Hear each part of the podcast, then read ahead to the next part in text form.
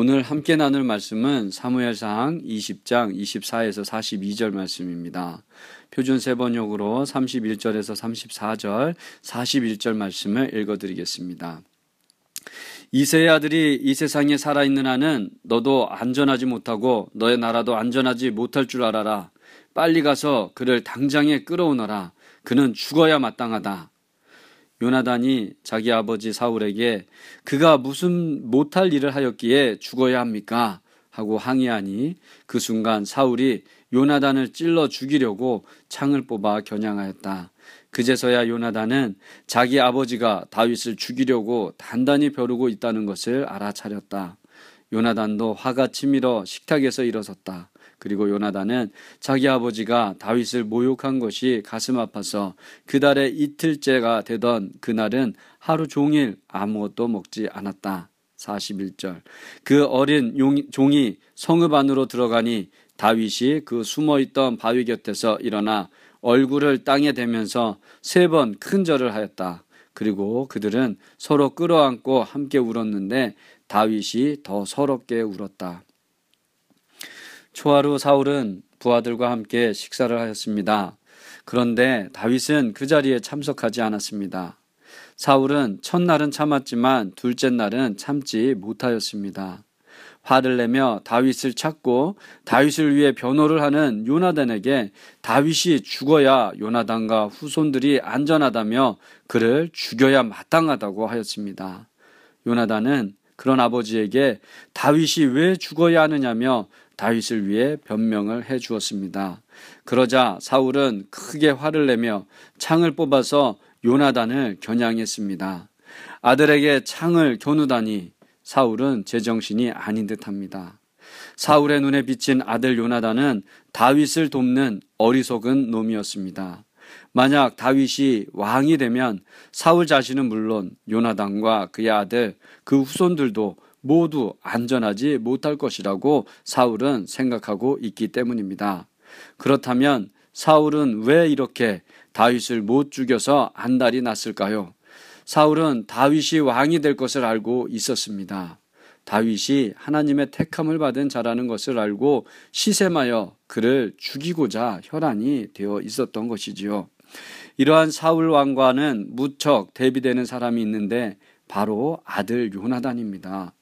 요나단은 다윗이 왕이 되는 것이 하나님의 뜻임을 알고 자신이 왕이 될 수 있는 기회에 그 자리를 내려놓고 있기 때문입니다.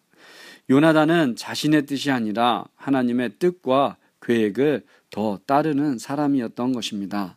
그렇기 때문에 하나님의 계획을 알면서도 따르지 않고 왕위를 지키기 위해서 혈안이 되어 있는 아버지 사울을 보는 요나단의 마음은 무척 슬펐습니다.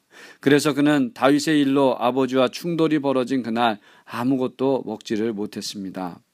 한편 다윗은 사울 왕이 자신을 죽이려 한다는 사실을 분명히 알게 되었을 때 얼굴을 땅에 대고 세 번 절을 하였습니다. 자신을 죽이려고 하는 사울 왕을 향해 절을 한 것인데요. 자신을 죽일 기회만 엿보는 사울 왕을 향해 마지막까지 군신의 예를 갖추는 다윗의 모습을 볼 수 있습니다. 오늘 본문에서 우리는 이렇게 하나님의 뜻을 알고도 자신의 왕위와 자신의 후손들만을 지키려는 사울 왕, 그리고 억울한 다윗을 위해서 끝까지 자신의 아버지 앞에서 다윗을 변호해 준 요나단, 그리고 자신을 죽이려고 혈안이 되어 있는 사울을 향해 끝까지 예의를 갖추는 다윗의 모습을 보게 됩니다. 만약 여러분이 사울이라면, 요나단이라면, 다윗이라면 어떻게 행동하실 것 같습니까? 하나님과의 관계에서 우리는 요나단을 본받아야 할 것입니다.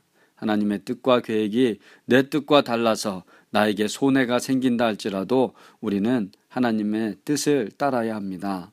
하나님은 더 큰 뜻과 계획을 가지신 분이기 때문이죠. 사람과의 관계에서 우리는 다윗을 본받아야 합니다. 왕과 신하의 관계에서 마지막까지 신하의 도리를 다 해야 합니다. 부모로서, 자녀로서, 친구로서의 도리를 다할 때 하나님이 원하시는 평안하고 화평한 세상이 될 것입니다. 오늘도 하나님의 뜻을 알고 그 뜻에 순종하는 자가 되게 하여 주시옵소서. 비록 내가 희생하고 손해를 보는 일이라 할지라도 주님의 뜻을 따르는 자가 되게 하여 주시옵소서. 자신의 본분을 다하는 자가 되게 하소서. 남편으로서, 아내로서, 자녀로서, 목사로서, 장로, 권사, 집사, 교사로서의 본분에 맞게 살아가게 하여 주시옵소서. 오늘도 부르신 곳에서 아름다운 열매를 맺게 하여 주시옵소서. 예수님의 이름으로 기도드립니다. 아멘.